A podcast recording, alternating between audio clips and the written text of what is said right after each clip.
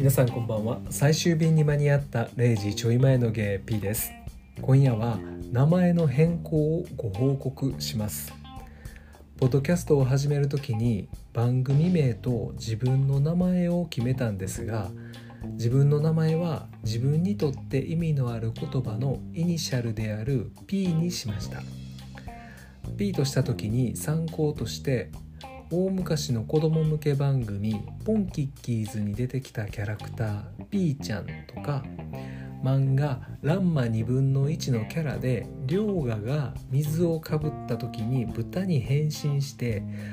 変身した豚の時の名前がピーちゃんだったりとか P が名前として NG ではないと思いつけました。まあ2つのキャラクターには全然思い入れはないんですが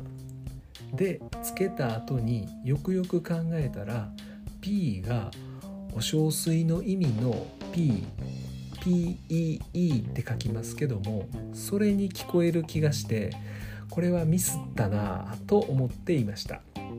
ということで誰も気にしてなかったかもしれませんが名前を変えます。と言っても Twitter のアカウントに P を入れてたりするんで P が頭文字になる単語名詞や動詞がいいかなと思っていました。先ほど辞書で調べながらいくつか候補を出しました。小包を意味するパッケージ。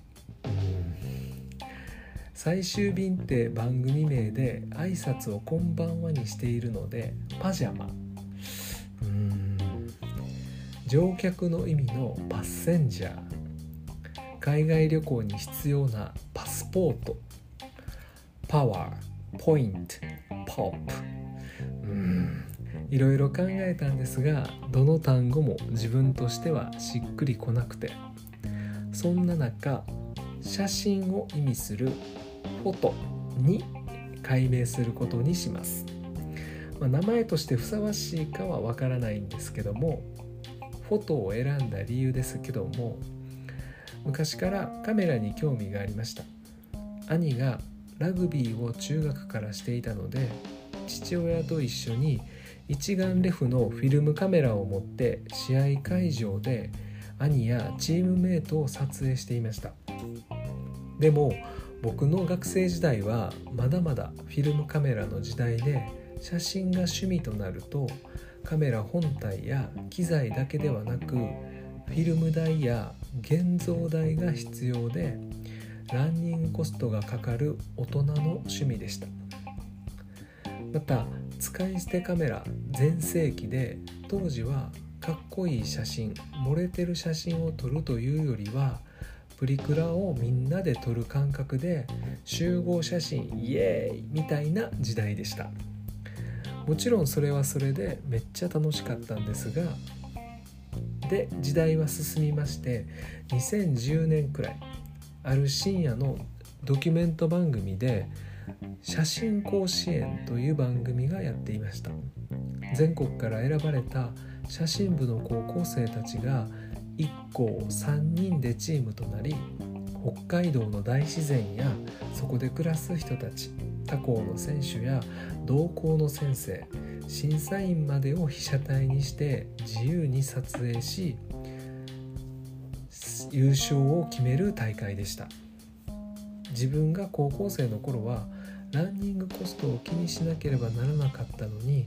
このドキュメントでは高校生たちがデジタル一眼レフカメラを駆使してかっこいい写真をバンバン撮影していて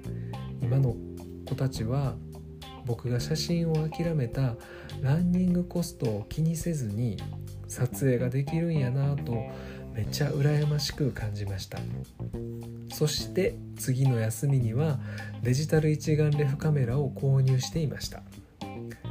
カメラを首からぶら下げて街へと繰り出したんですけどもそこで思いもしない感情が湧いてきました。撮りたいものが見つからない。例えば写真の定番の季節の花々。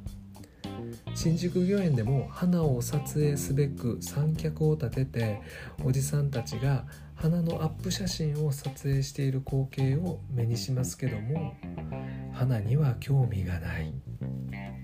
また街にいる猫を撮影する。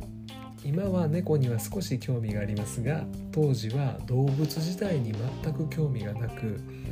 被写体にするなんて考えもしなかったです。さらにめちゃくちゃ綺麗な景色や友人との楽しい場面楽しい瞬間それにレンズを向けると自分が今感じている感情を切り取ることはできずフラストレーションを感じるほどでした。結局僕が購入したカメラで撮影したのは会社の SNS 担当として会社が PR したいものや社員さんたちでした。そこにはすでにあるストーリーを切り取るというよりはものにストーリーを持たせて並べて撮影したり社員さんをこちらで指定した場所に立ってもらって指定するものを持ってもらいストーリーを画面に作って撮影することでした。かっこいい写真を撮ることは同じやのに自分が撮りたいものではないことでさらなる興味が向く興味が増すことがありませんでした。結局一眼レフカメラは会社のデスクの下やロッカーの中に置きっぱなしになってしまいました。と台本を書きながら